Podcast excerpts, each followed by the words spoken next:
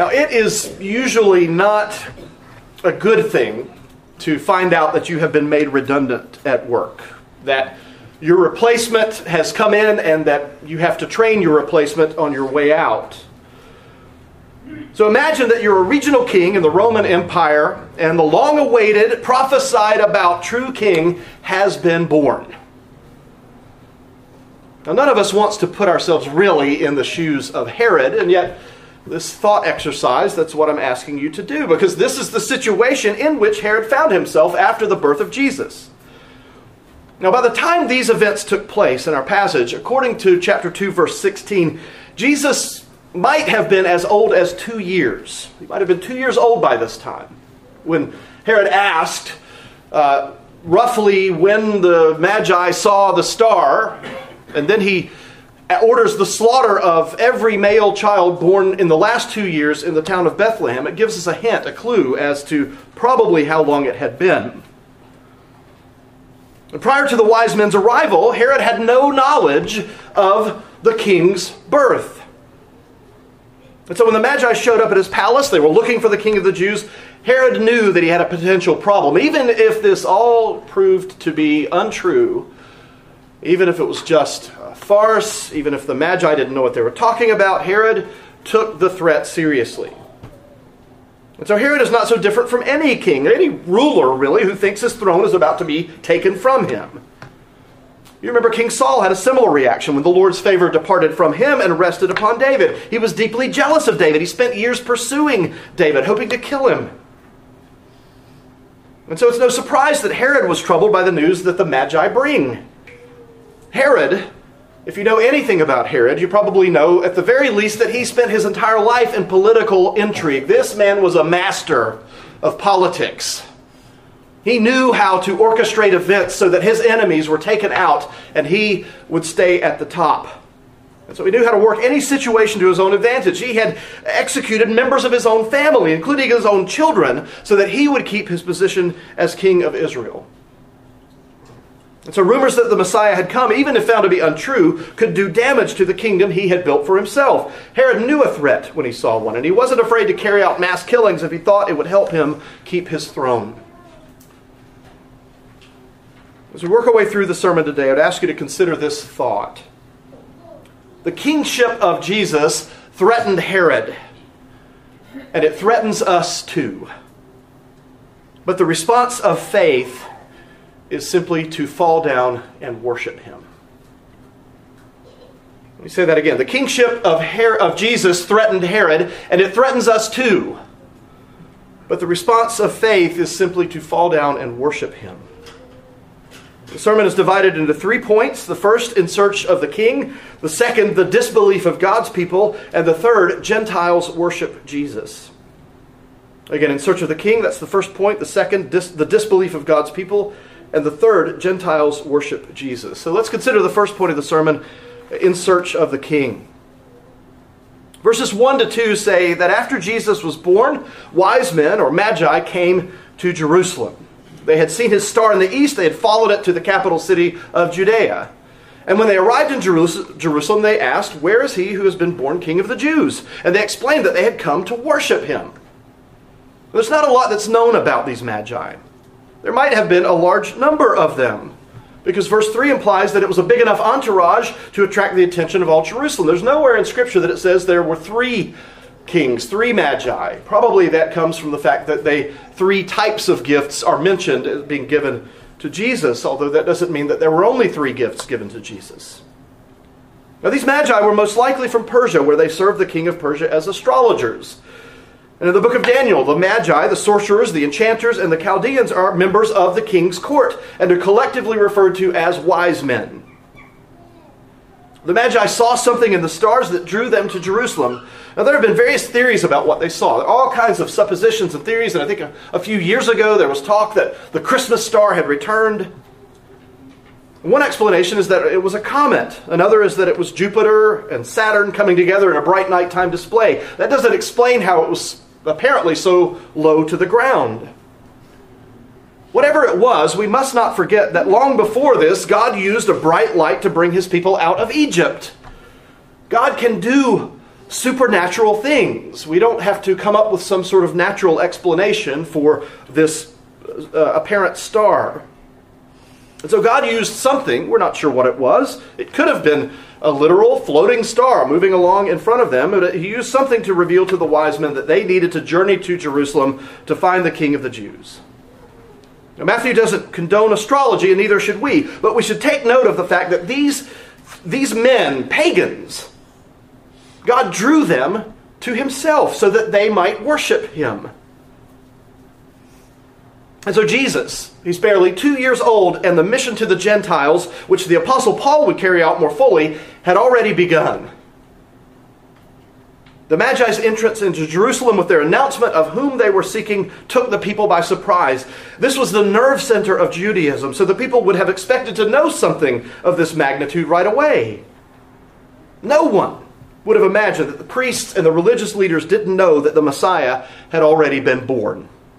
And that brings us to the second point of the sermon the disbelief of God's people. Now, the Magi had logically chosen to go to Jerusalem, even if they hadn't had this bright light guiding them, they would have gone there because uh, Jerusalem was the capital of Judea. It was the religious center of the Jews. The king lived there. And so they expected to find the king of the Jewish people there in Jerusalem. And while the Magi were searching for the king, those who were in, posi- in positions of religious and civil power were ignorant of his birth. God had chosen to reveal the coming of his Messiah to a small group of outsiders. Verse 3 says, When Herod the king heard this, he was troubled, and all Jerusalem with him. Now, even if they were wrong, and the promised Messiah had not come, the Magi's arrival would remind the people that Herod was not their true king. He wasn't from the line of David. Herod wasn't even a Jew. He did not belong on the throne. It was his father's and his own political maneuvering that had led to his position as the regional king of Judea. But Herod knows he needs to take this threat seriously, even if it turns out to be nothing. And so, as verse 4 says, he assembled all of the chief priests, all of the scribes. He inquired of them where the Messiah was to be born. Herod did not even know the scriptures of the people he was leading. And so they quoted to Herod a passage from Micah chapter 5 2. We read this right before the sermon passage. And you, O Bethlehem, in the land of Judah, are by no means least among the rulers of Judah, for from you shall come a ruler who will shepherd my people Israel.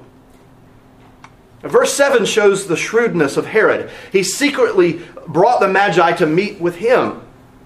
He found out from them what time the star had appeared. And Herod would later use this information to determine the approximate age of Jesus and command that all male children in Bethlehem, two years of age and under, be killed.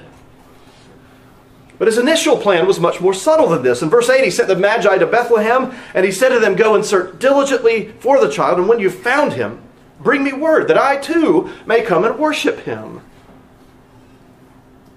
For Herod, the easiest way to deal with this potential threat is a surgical strike. He doesn't care if this child is the Messiah or not. Like King Saul, he wants the threat to his kingdom eliminated. Now, there are striking similarities between Saul's pursuit of David and Herod's pursuit of Jesus. Both Saul and Herod had sensed that their thrones were in jeopardy. Both David and Jesus were the Lord's anointed. And anointed is what the Hebrew word Messiah and the Greek word Christos mean. Saul and Herod tried vigorously to destroy the threats to their power. David and Jesus had to flee their own lands. David to various parts of the wilderness, Jesus and his parents to Egypt to get away from these threats. But God protected his anointed so that no harm would come to them. Now, Herod is an extreme case. What's not so as extreme is that most everybody, especially we who are in our sin, those who are in their sins, they want to get rid of Jesus. Sometimes Christians, even Christians can get a little tired, it seems, of the constraints, those perceived constraints that we have on ourselves. that's because Jesus is a threat to everyone who is trying to build his or her own kingdom. That's why some nations have tried to keep the Christian faith out of their country because of the freeing power of the grace that Jesus brings. But it happens at an individual level too. I want to build my kingdom. But if Jesus is in my heart, I have to bend my knee to him. I have to acknowledge his sovereignty over my life. But I want to be the sovereign. Brothers and sisters, we are all little Herods doing everything that we can to protect our own little kingdoms. We just need to remember that Jesus came to set us free from tyranny, even tyranny of self. We think we're in control. But the truth is, unless Jesus is king in our hearts, sin is in control over us. That brings us to the third and the final point of the sermon this morning Gentiles worship Jesus.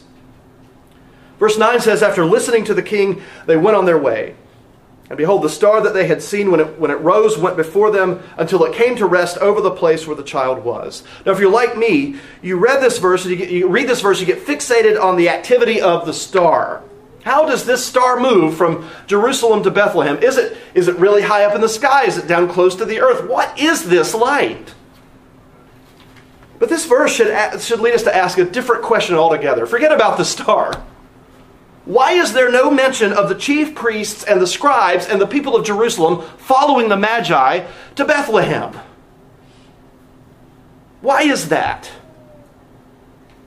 The smartest people in the room, as far as Judaism is concerned, the people who told Herod where the Messiah was supposed to be born, why aren't they going with the Magi to Bethlehem to seek out the king?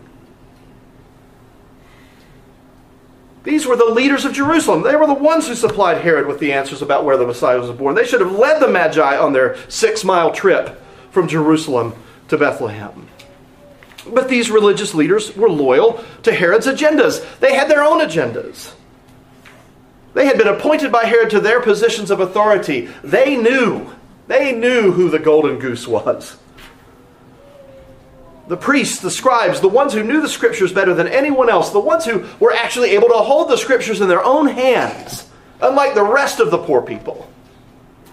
They didn't want a new king coming in and upsetting the balance of power. They had no interest in going to Jesus. They did not want a change of command. But the Magi do go. And verse 10 says that when they saw the star resting over the place where the child was, they rejoiced exceedingly with great joy.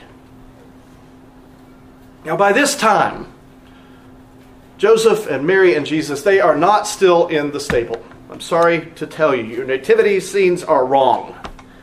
There are no wise men in the manger. They'd moved into a house by this time. Verse 11 says that the Magi entered the house, and when they saw the child with Mary, they fell down and worshiped him.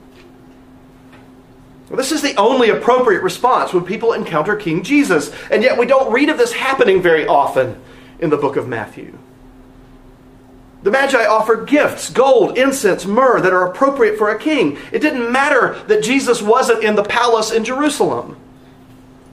It didn't matter that he'd been born in a cattle stall, that he was living in obscurity and poverty in this small backwater town of Bethlehem.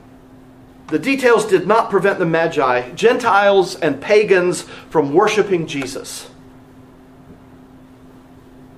But even though Scripture had prophesied that the Messiah would be born in Bethlehem, aside from the lowly shepherds, Jesus' own people paid no attention to his birth.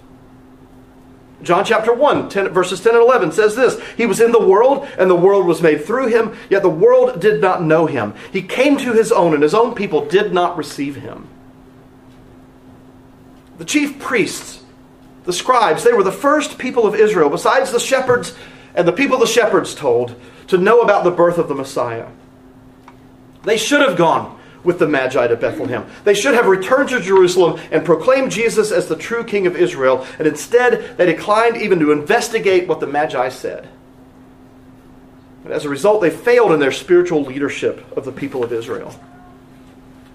Jesus, who should have been widely received and worshiped by his people, was instead worshiped by a group of astrologers from a, a foreign land. Verse 12 says that the Magi were warned in a dream not to return to Herod, and so they went back to their own country, staying away from Jerusalem. The time had fully come for the Son of God to be born on earth, but it had not come time for him to die. And so God thwarted the plans of Herod by giving a revelation to the Magi to avoid him. God was protecting his son, his anointed. But he was also protecting the Magi. It's safe to assume that Herod's, Herod had plans for them, just as he had plans for Jesus. Herod could not afford for them to talk about their visit to the King of Jews. This passage shows two types of responses that people have to Jesus. They either receive him as their king, bowing down and worshiping him, or they actively reject him. These are the only two responses. There is no indifference when it comes to Jesus. Jesus is either the stone that makes men stumble or he's the rock that makes them fall. He is either our king and our savior or he is our enemy. This is the great divide between faith and unbelief. Unbelief is not passive, it's not neutral, it's not harmless in an ultimate sense. Unbelief ultimately is hatred of Christ Jesus. Our response to Jesus is based upon who he is to us. And so, if he is your king, you will bow down and worship him. If he's your enemy, then in unrighteousness you will actively suppress the truth of who he is, as Paul says in Romans chapter 1. On which side of the divide are you? Well, being in church is a good sign. Glad you're all here. It's great to see you on this first day of the new year. But just because you are here this morning does not mean that you're not enemies of Jesus. You may be here because your parents made you come. You may be here because going to church is what you've done all of your life, but not because Jesus is actually your Savior and your King. If this is the case, if you don't actually believe in Jesus Christ as your Lord, repent. Believe. Put your faith in Jesus Christ. You might be here because you are drawn by God to the King of the Jews. Most of you, that's hopefully the case for you. You've come in faith, you have bowed down to worship Jesus. And so, for those of you for whom that is the case, I encourage you to keep bowing down and worshiping Him. Don't grow weary in your faith. The journey that you are on is far greater than the distance from Persia to Jerusalem to Bethlehem, but it is worth it. It's a lifetime journey. You don't get to drop your pack. You don't get to hang up your boots. You have to keep going. But your goal is the same as the Magi. You want to see your true king face to face, and you will. God's word promises that you will see him in all of his splendor and his glory. You will see him in his heavenly palace when he welcomes you in as his brothers and sisters. That is his gift to you if you believe in him. And that is good news. Let us pray. Our gracious God, we thank you for your most precious gift to us, the Lord Jesus Christ. We are thankful that you are the giver of gifts. You've given us Christ, you've given us your Spirit, and you've promised to us an inheritance that is laid up in heaven, that's stored there, that we will receive, that we will be given when we go to be with you. We are thankful, dear Lord, for Jesus Christ we're thankful for those magi, those pagan astrologers who were called out of their sin and their unrighteousness, who were obedient to your call, who followed you all the way to Bethlehem from Persia to worship the Messiah. We pray, O oh Lord, that by your Spirit we too would worship the Messiah every single day. And so we ask for your blessings upon us as we walk following Christ. We pray this in Christ's name. Amen.